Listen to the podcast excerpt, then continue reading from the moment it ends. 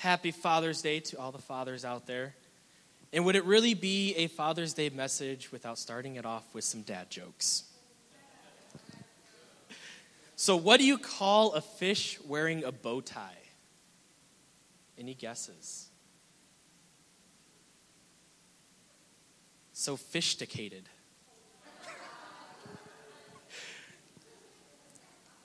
Why do fathers take an extra pair of socks when they go golfing?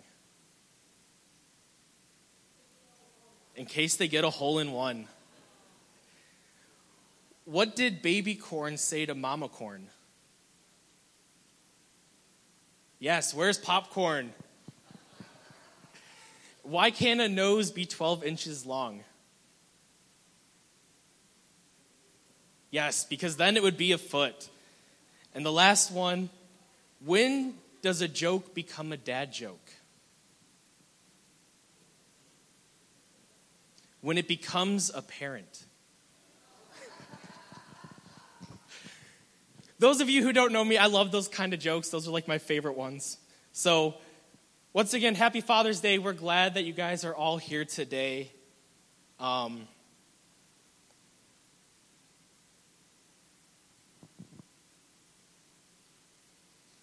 so one of the most stereotypical dad things, maybe not anymore now that we have G P S, but how many of you guys have ever been in the car, maybe with your dad or someone, and you're on a long road trip, and you don't know where you are, but your dad knows where you're at?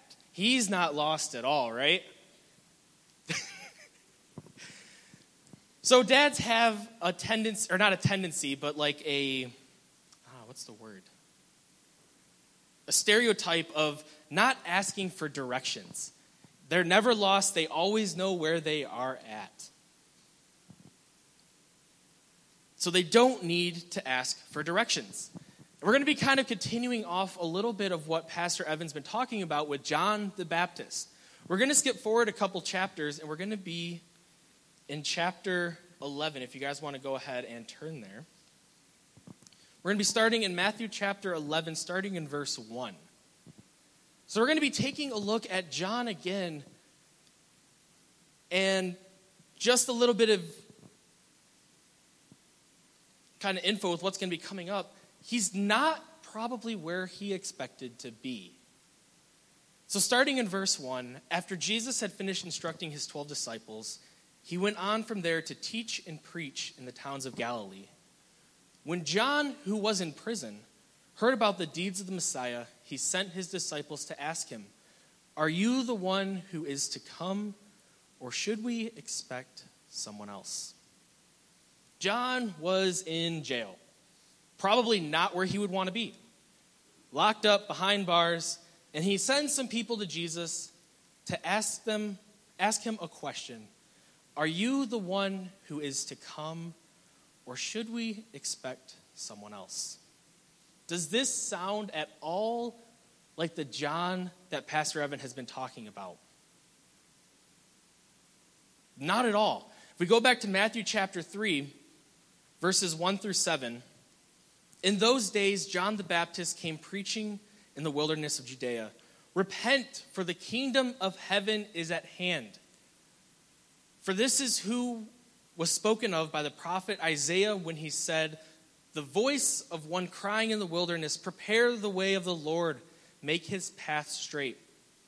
Now John wore a garment of camel's hair and a leather belt around his waist, and his food was locusts and wild honey. Then Jerusalem and all Judea and the region around the Jordan were going out to him, and they were baptized by him in the river Jordan, confessing their sins. But when he saw many of the Pharisees and Sadducees coming to his baptism, he said to them, 'You brood of vipers, who warned you to flee from the wrath to come?'"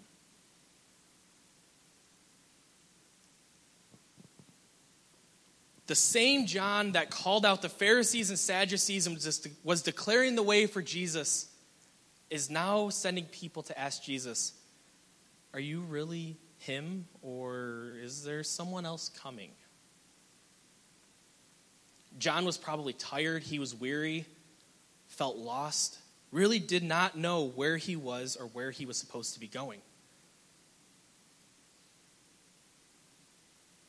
And maybe you're in that same stage. Maybe you don't know exactly where you are. Maybe you don't know where you're supposed to be going, and you're kind of a little timid about it, and you're like, well, I don't want to ask for help. Like, I can figure it out. I can figure out what I'm supposed to do. I can figure out where I'm supposed to go. And we're going to take a look at three different steps you can take to kind of overcome that mindset. As we continue in Matthew chapter eleven, we're going to be looking at Jesus' answer to the question that John presented to him. And in this answer, like I said, we're going to get three steps that you can take to restore direction in your life. So the first step is to hear and see. Matthew eleven, starting in verse four, and Jesus answered them, "Go tell John what you hear and see. The blind receive their sight and the lame walk. Lepers are cleansed and the deaf hear, and the dead are raised up. And the poor have good news preached to them, and blessed is the one who is not offended by me." Jesus told John's followers to look and listen, or hear and see. Jesus told them to report back to John and tell them what they saw and what they heard. And that first step is a very practical one. We need to look for the ways that God is at work. He is at work all around us. Whether we notice it or we don't, God is always at work. So this first step is all about looking at the outside, looking at what's around you, taking a look, and actually seeing what you can physically see around you. Now, you might be saying to yourself, well, I mean, I've had a pretty good life. Like, I've followed God my whole life. I really haven't strayed away. Like, everything's good. I really haven't had any hard times. And that is awesome. Like, if that is you, that's amazing, and I applaud you. But there are other people around you who you can look at and see God's work in their life. Very apparent. I mean, God's working in your life. He has worked to get you to where you're at, and God's work has kept you where you are at. So if you're that person that's like, well, I've stayed with God my whole life. I've been a strong, devoted Christian. God's been able to keep you there. He's been able to keep his hand of protection over you. So that is one thing you can look at. But if you look around you, you'll see God at work in many, many places. Also, in that passage, Jesus recalled the prophecies in Isaiah chapter thirty-five, verses five through six. Then the eyes of the blind shall be opened, and the ears of the deaf unstopped. Then shall the lame man leap like a deer, and the tongue of the mute sing for joy. For waters break forth in the wilderness, and streams in the desert. So not only did Jesus say, hey, look and see everything that I have been doing, but he's like, hey, listen to what has been already told of me. Like, you guys have these prophecies. You guys know what I'm supposed to be and who I'm supposed to be. Look and see what I've done and listen to what was said. And you will know for a fact that I am who I am claiming to be. I am the one you have been waiting for. So when you're not where you want to be, you need to look and listen for what God is doing in the present and remember what God has done in your past. And the same is true when you're far from the Lord. Look and see where he is at work. When you see and hear, it sparks you to keep going. Look for him in your present and remember what he has done in your past. So that brings us to step two. Remember the image that you bear. Continuing on in Matthew eleven, starting in verse seven. As they went away, Jesus began to speak to the crowds concerning John. What did you go out into the wilderness to see? A reed shaken by the wind? What then did you go out to see? A man dressed in soft clothing? Behold, those who wear soft clothing are in the king's houses. What then did you go out to see? A prophet? Yes, I tell you, and more than a prophet. This is he of whom it is written, behold, I send my messenger before your face, who will prepare your way before you. So Jesus starts basically questioning those who John sent. Like, hey, who is this John? Like, you're following him. Why are you following him?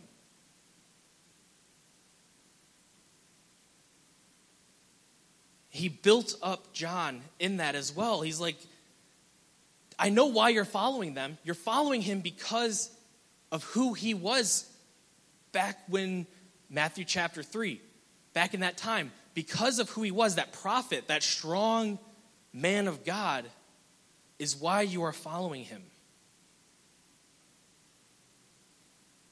But the thing is, that's not how John's acting anymore.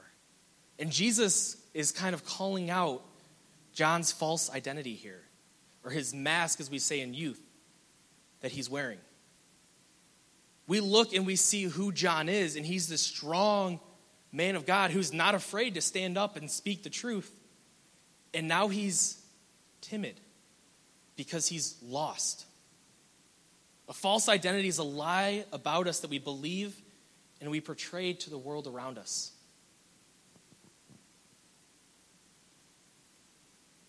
Maybe one that we present as that we have it all together. But when we get behind closed doors, our fear and our shame, maybe they cripple us. But the thing is, it's a false identity. It's not who you are. It's a lie from Satan. He's the master schemer and the master liar. And he wants you to believe these lies about yourself, to keep you lost, to keep you from asking for directions, for asking for help in your life. John was in prison, and you have to believe that, like, the devil was in his ear right there saying, hey, you're not good enough anymore. You're in this, you're in jail. Like, you're stuck. You're done.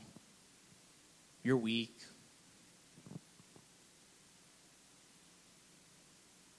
But Jesus is speaking through John's followers to remind him, like, hey, this is not who you are. You're not a reed that sways in the wind. And this probably woke John up and kind of shook him to his core, saying, hey, why am I doing this? Why am I like this? It's not who he was. And Jesus restored his identity through that.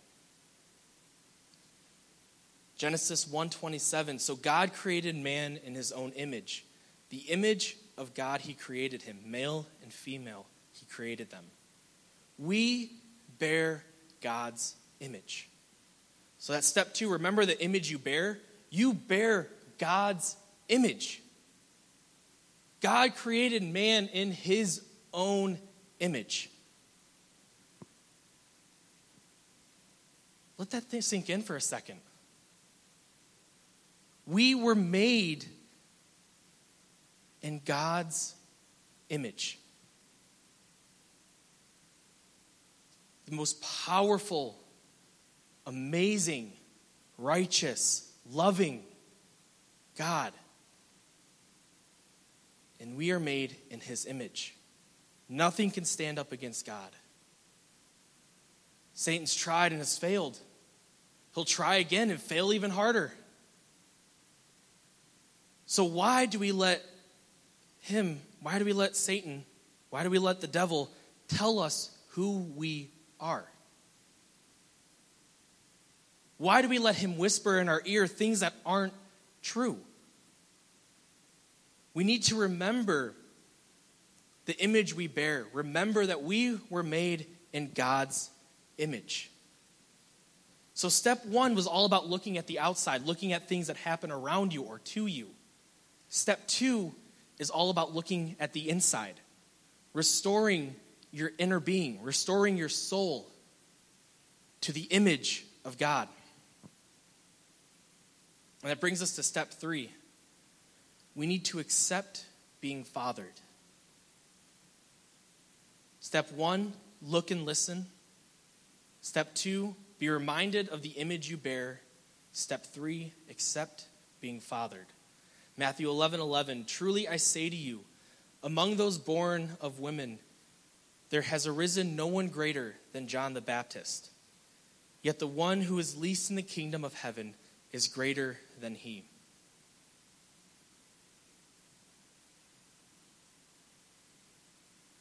That doesn't really, I mean, think about that. John the Baptist is the greatest that ever was. Just kidding. If you're the least in the kingdom, you're better than him.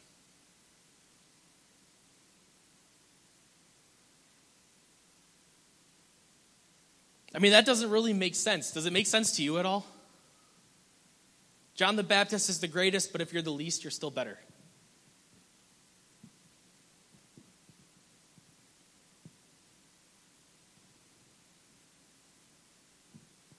So John is a mighty man. He's been created for greatness. And if you want to be restored, you must follow his lead.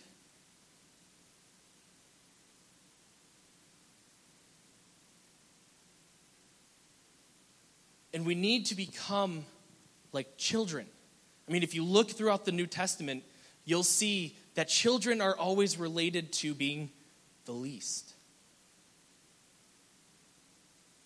But the thing is, Jesus praises children so much throughout the Bible for their faith, having a childlike faith. And that's what he's saying here. Children were always thought of as the least, but the thing is, their faith, their trust, is what makes them so great. If you were to have your kid today draw you a picture or a map on how to get home after church, how many of you think that you would be able to get home? No, probably not. It might have like a little tree here and there and a couple lines and maybe a building and say house. And then that's the house. And you end up in the Home Depot parking lot instead. And that's the thing. We are like that child drawing the map. We have a plan for our lives. We have how we think it should go. But in reality, that plan just takes us to that Home Depot parking lot. It doesn't take us home. A child gets in the car, buckles up, hopefully. If not, they get yelled at by your parents, buckle up! And they trust their mom or their dad, their parent, whoever's driving, to get them home. And we need to take that model in our faith, in our spiritual life. We get in the car of life. Jesus is at the steering wheel. Just like the song, Jesus Take the Wheel. That needs to be our life. God knows the path that we need to take. He knows the map. He has it memorized. He knows exactly what turns you need to take. He knows where the speed traps are. He knows everything about the route. But we're here in the back seat saying, hey, Jesus, I have the map for my life. Here, follow this. I know better than you. But we need to accept being fathered and accept the love and the direction of Jesus. Kids don't know the best plan for their life. I mean, let's be honest. Most kids, if you let them choose their meals, be cake for breakfast, cake for lunch, ice cream and cake for dinner. They would play video games all day. They wouldn't eat healthy. Now, having those things in moderation are okay. Okay, maybe one day you can have cake for breakfast. That's fine. But the thing is, you better not be eating cake all day. You need other nutrients. You need other things in your life to help sustain you, to help give you strength, to help you make it through, help you make it through the day. And Jesus, or God, needs to be our parent, and we need to look to him as our Father. We need to let go of the control in our life and give it to God. As a dad, instead of striving to be the strongest man in your kid's world, you need to point them to the strongest man. You need to let your life be an example of how to follow. As good as we might think we are as humans, or role models or anything like that, Jesus is always better. We can only get so far. We can get to the Home Depot parking lot, but God can get us all the way home. And it needs to be a complete and total shift in our mindsets, in the way we work, the way we act, to get to that point of being fathered. Because, I mean, me personally, I don't like giving up control.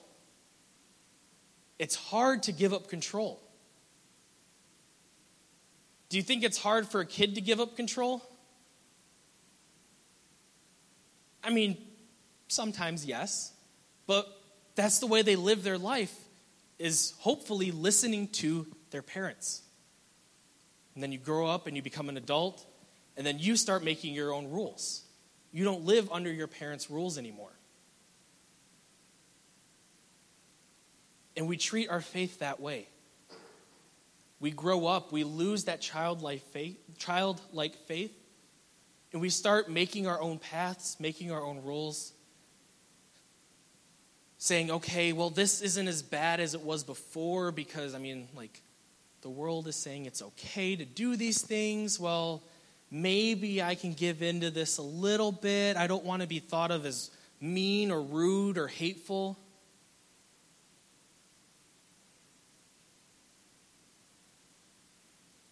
But the thing is, we need to listen to what God says. What he says is the truth. What he says might hurt us a little bit, but it's going to make us better in the long run. It's going to make us stronger. It's going to help us to trust him more. When we accept being fathered, when we let him lead our lives. Once again, instead of striving to be the strongest man in your kid's world, you have to point them to the strongest man. Let your life be an example of how to follow. As good as we might think we are, Jesus is better. As the worship team comes back up. We looked at John today. He was weak. He was timid. He lost his way. And Jesus responded and gave us three great steps on how we need to act and how we need to respond when we are lost. It's not bad to ask for directions. Step one, look and listen. That's the outside. Look at what's around you. Remember what God has done in your life, in others' lives. Step two, be reminded of the image you bear. That's the inside. Fix the inside. You are made in God's image. And step three, which might be the hardest one, accept being fathered. Give up control. Let God lead you. Let God tell you where to go. Let God tell you what to eat, what to drink. Become like a child again. And trust that God has what's best for you in store. When you do these things, God will restore you. What was lost, he will make whole. He will make things better for you. He will restore relationships. He will restore marriages. He will restore your joy, your love, your peace.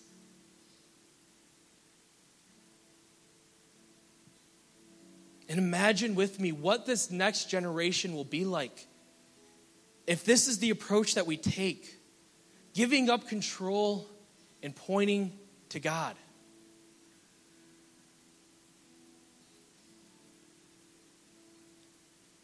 This next generation, this coming generation, is going to have it rough. It's going to be hard. And if they aren't brought up in this way of remembering to submit themselves to God's leading, his direction, they're going to fall away. They're going to stray away. I mean, we see it today, the amount of pressure that is put on people. The amount of pressure to dismiss things that God says is not good and to accept them as okay. When we give up that childlike faith and acting like a child with God and letting him tell us what to do and how we should be, we start making up our own rules. We start accepting things that shouldn't be accepted. And it pulls us away from God. We start becoming lost. It's not bad to ask for directions. We need to remember to trust God with everything.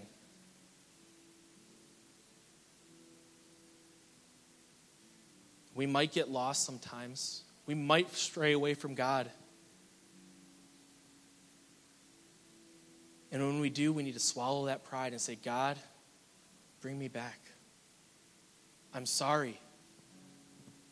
I've walked away from you. I've lost my way. Bring me back.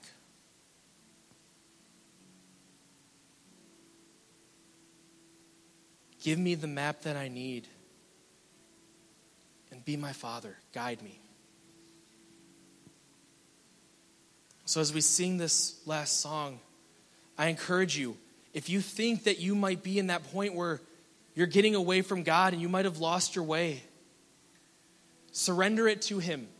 Don't hold back. Just like when a kid needs love, they go running to their parents. Go running to God and say, God, I need you right now. I need your love. I need your help. Restore me. Make me whole again. We are made in God's image. He loves us. He wants what's best for us. But we need to give ourselves to him first.